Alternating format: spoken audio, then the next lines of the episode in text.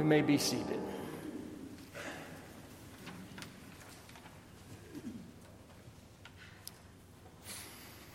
Last Sunday, we read from Psalm 139 to hear what an amazing knowledge of God was revealed in the songs of that shepherd boy, king of Israel, David, son of Jesse.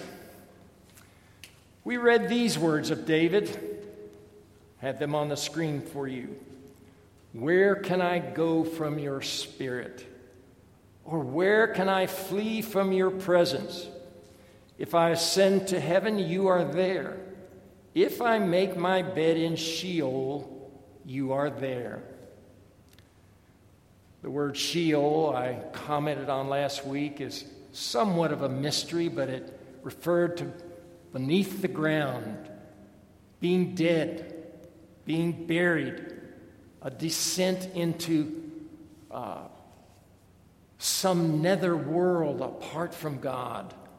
It came to be almost a reference to hell in a way. So Sheol was something that was not the great place to be. This morning, we are going to read of a time when David did the latter, when he did not ascend to heaven, but he descended into hell. Um, he made his bed in Sheol and evidently forgot that God was present there too. Or maybe David composed Psalm 139 after this particular sad episode in his life. I'm referring to the time when David had sent his army into battle. But instead of going with them, he remained in Jerusalem in the palace. We believe this was in a latter part of his life. He had subdued one enemy of Israel after another and brought general peace and a, a substantial kingdom of Israel under David.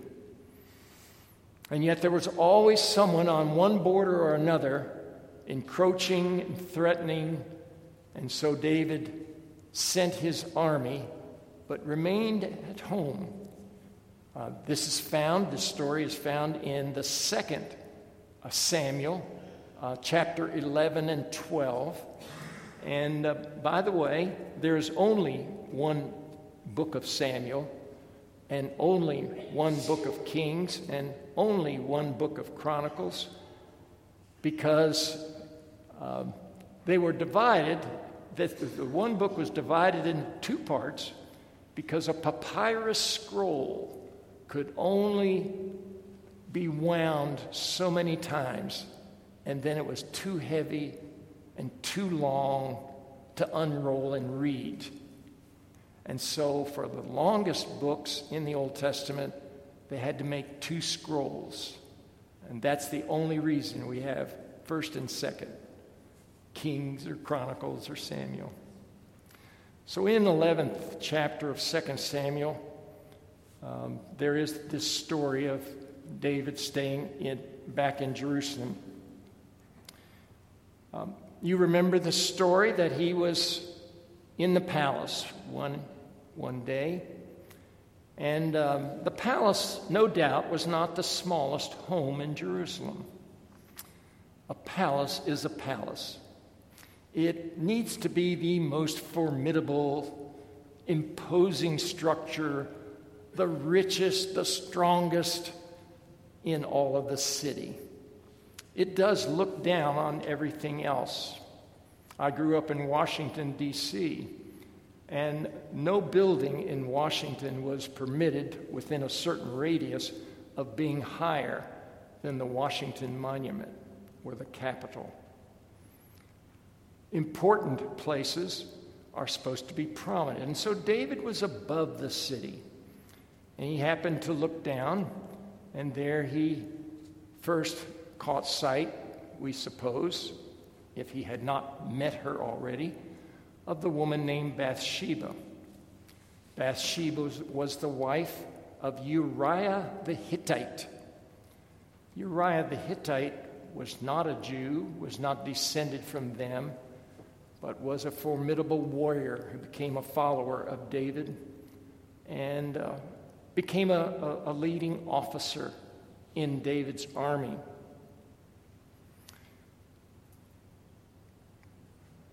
The commander in chief, David, um, invited the young officer's wife over for a cup of tea and adultery.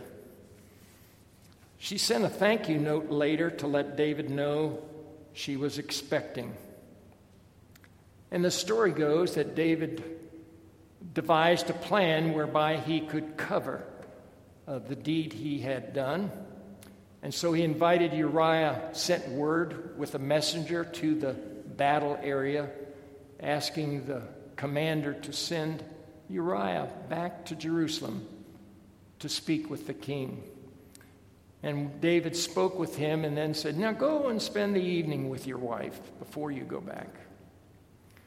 Uriah was the type of devoted military officer who had great loyalty to his comrades and to those he commanded. And he would not return to his home while they were on the battlefield. So he slept in the hall of the palace. And when David found that out the next morning, he was concerned. The plan had not worked. He kept him a second night and treated him to a feast and tried to give him more to drink than he could handle and said, sent him back again. Uriah was still able to have the wits to say, I will not return to my home until all of my troops can return to their home. And the next morning, David found that out, and so he devised another plan. And he got a he wrote a note to the commander, sealed the note with the wax that a, that a king seals a special message. And Uriah carried back to the commander the message that would result in his own death. For David instructed the commander to order Uriah's unit to attack the enemy. And when they had engaged in battle, the commander was to withdraw the troops from around Uriah, who was leading, and allow Uriah to be killed by the enemy, which did happen. Word came back to the palace that the deed was done. The widow, Bathsheba, the wife, heard of her husband's death, and she mourned and after her period of mourning, David invited her to come into the palace and to be his wife. That would be to be his latest wife, for he had numerous wives. Time went on, and she bore a child. And that's when uh, our text begins for this morning.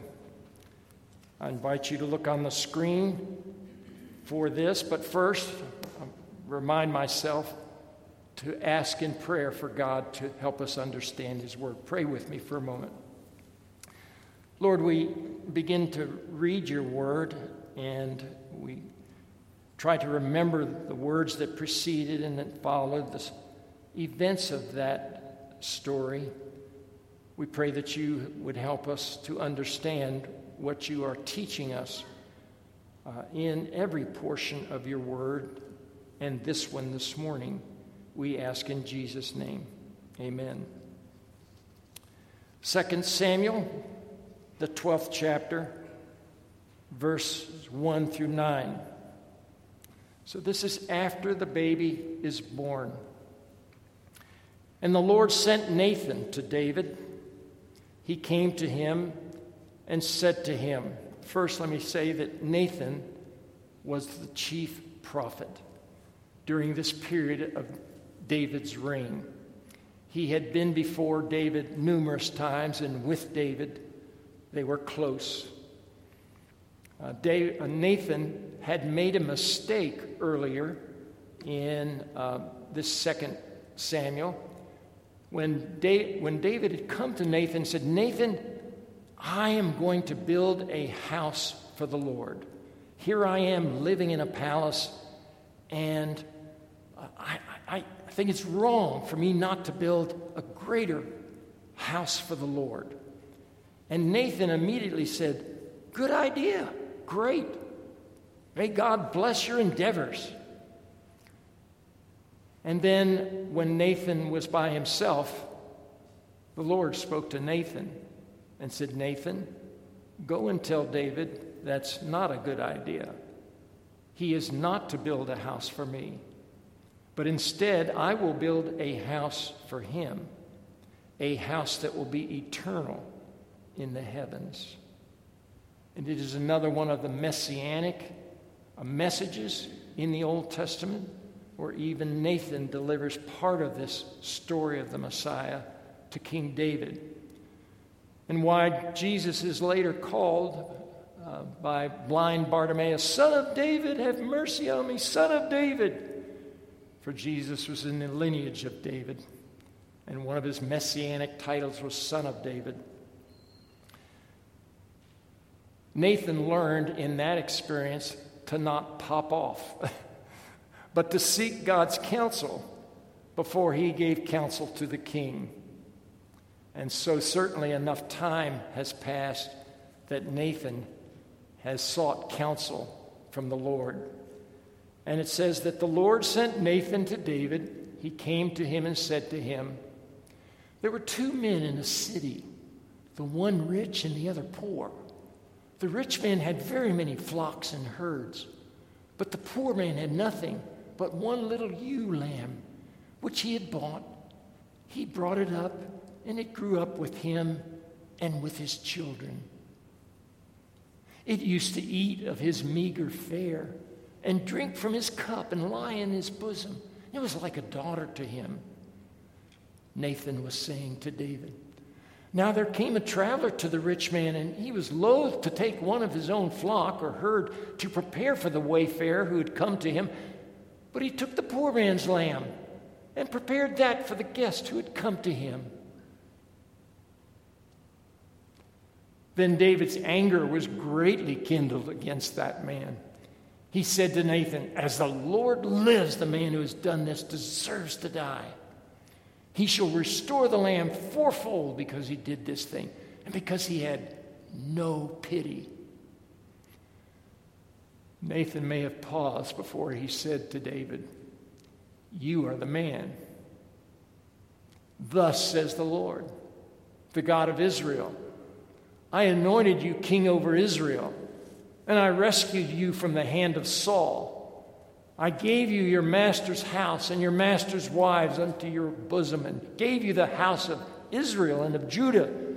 And if that had been too little, I would have added as much more.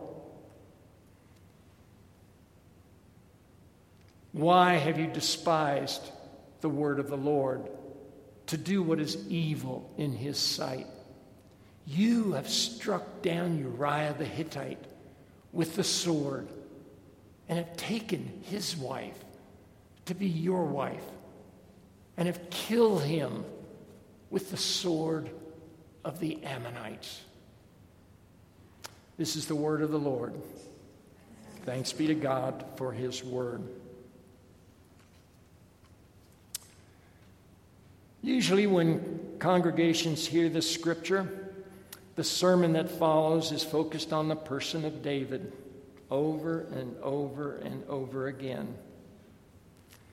There is so much in the life of David, from the, his beginning appearance as a shepherd boy to his death, that we have so much to be taught by God through the life of this man, David, rising from obscurity and simplicity, tending sheep, to being the ruler of the great kingdom of Israel in his day, a force to be reckoned with in the Middle East.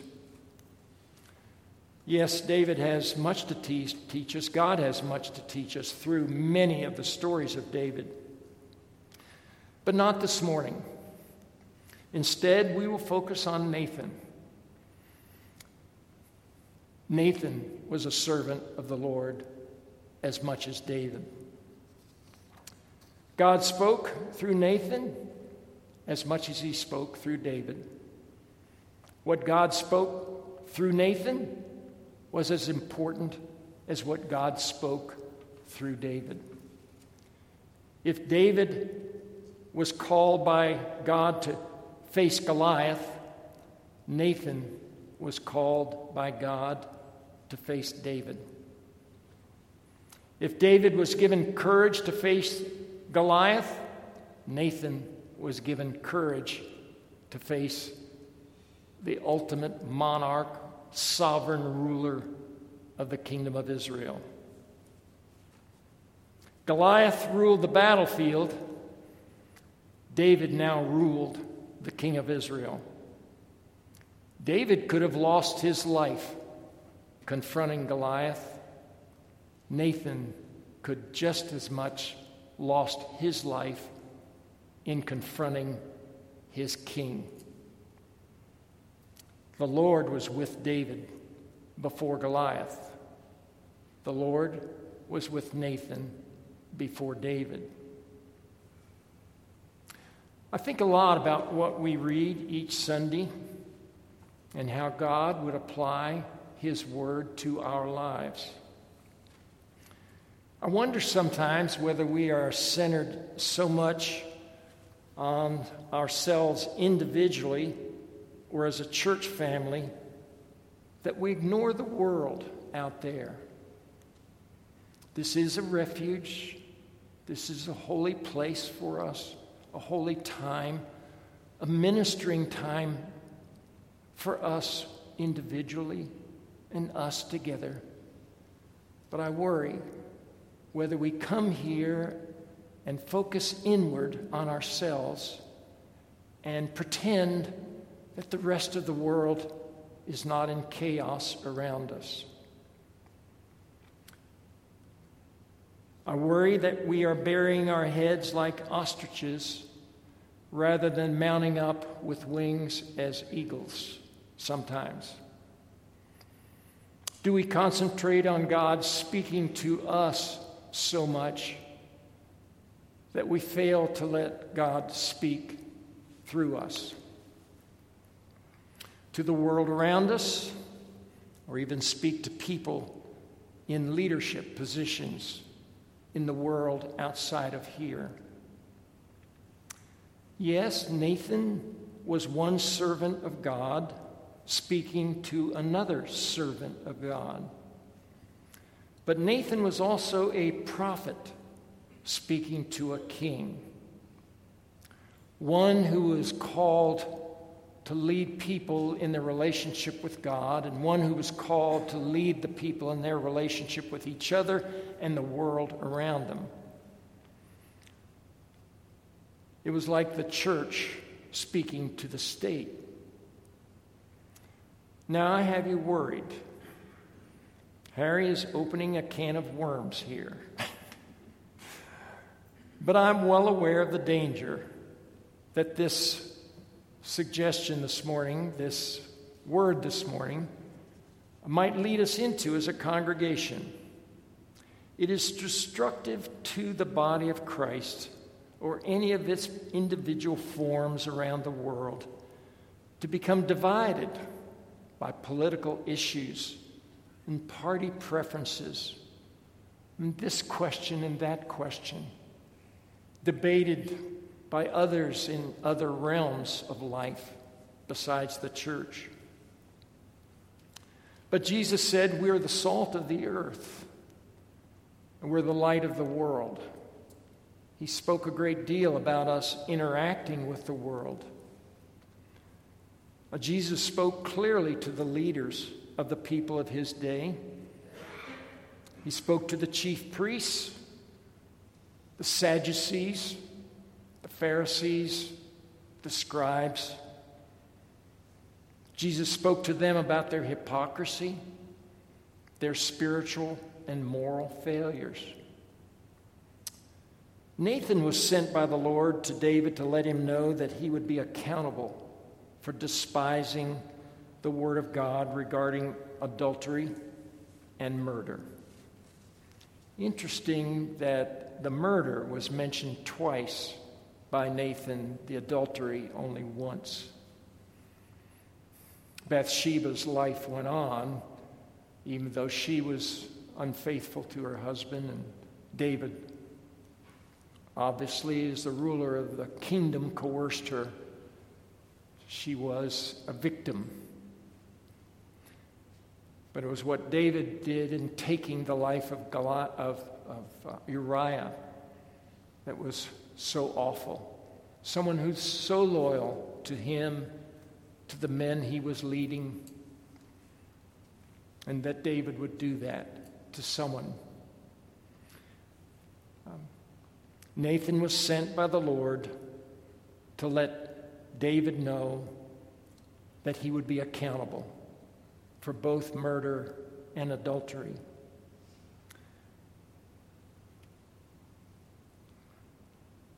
As we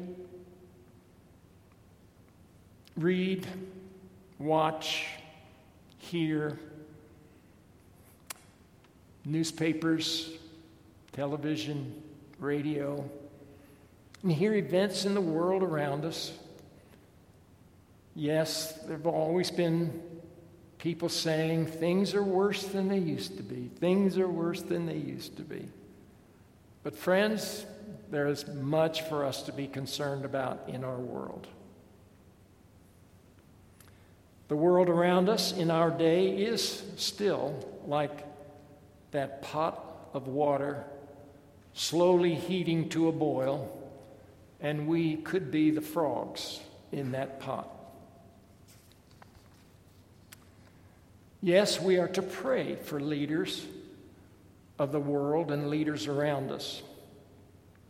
But are there times when we are also called to speak? Just to speak some basic words to them.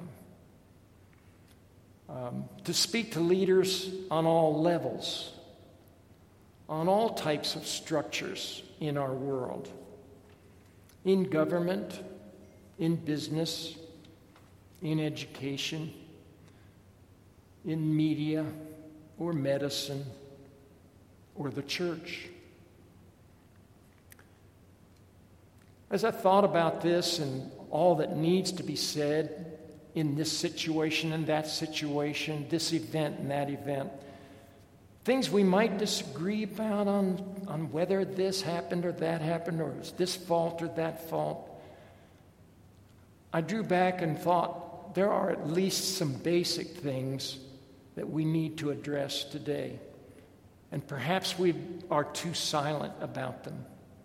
And perhaps we leave it just to individuals to do if they have the thought to do them sometimes. But I think there are three basic things that we find in the Word of God that we should speak out about. And so I've just put these three words up you might have a fourth or a fifth. And certainly these lead on to others.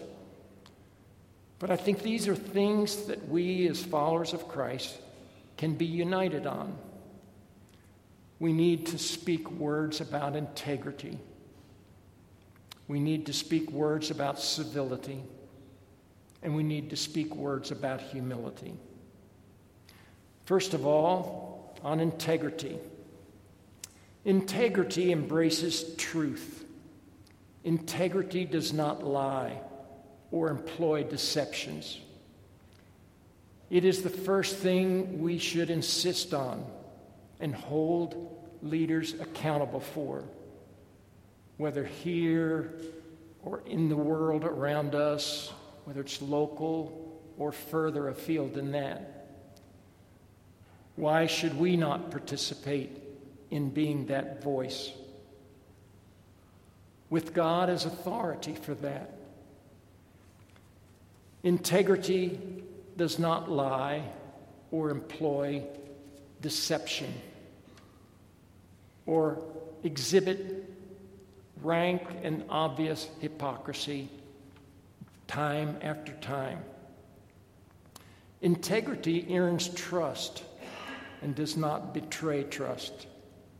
Integrity is impartial, unbiased, uncompromised.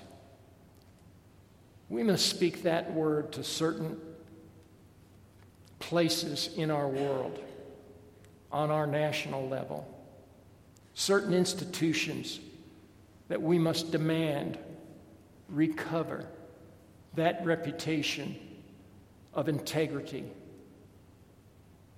being impartial, unbiased, and uncompromised.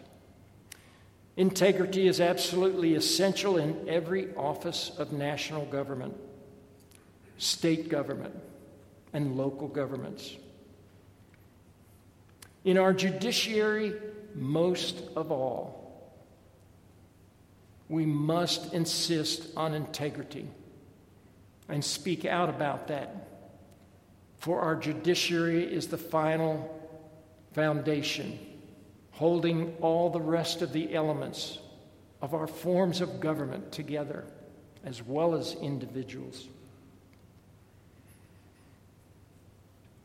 But it's also necessary for our legislative and executive branches. Integrity is essential in our press and our media and in our systems of education and in all churches everywhere. The second word, civility, may seem unusual to you, but we have descended into uh, a culture and a society that is engaged in communication that's extremely uncivil, no matter the level and, and form the place, the occasion. Civility is kindness in relating to others, in speaking to others, especially those you disagree with.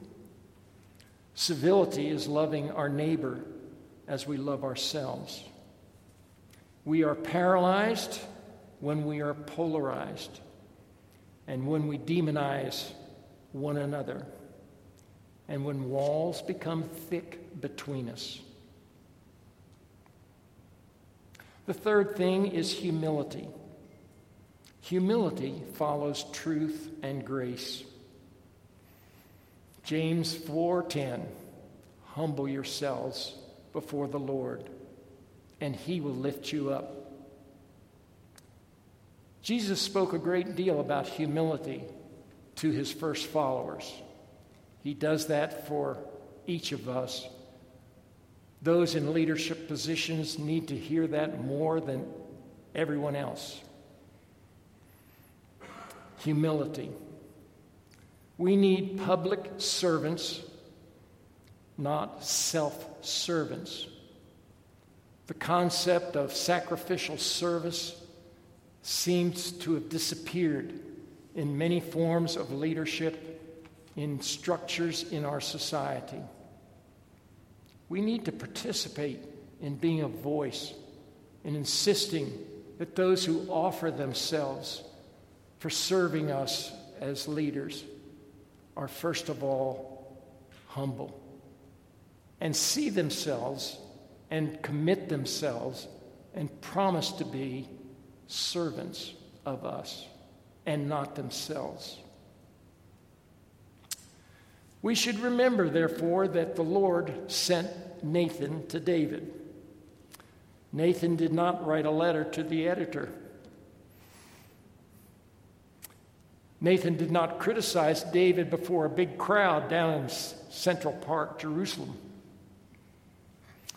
We should observe not only what God does and want, what God wants us to do, but how God does what God does and how God wants us to do what He wants us to do.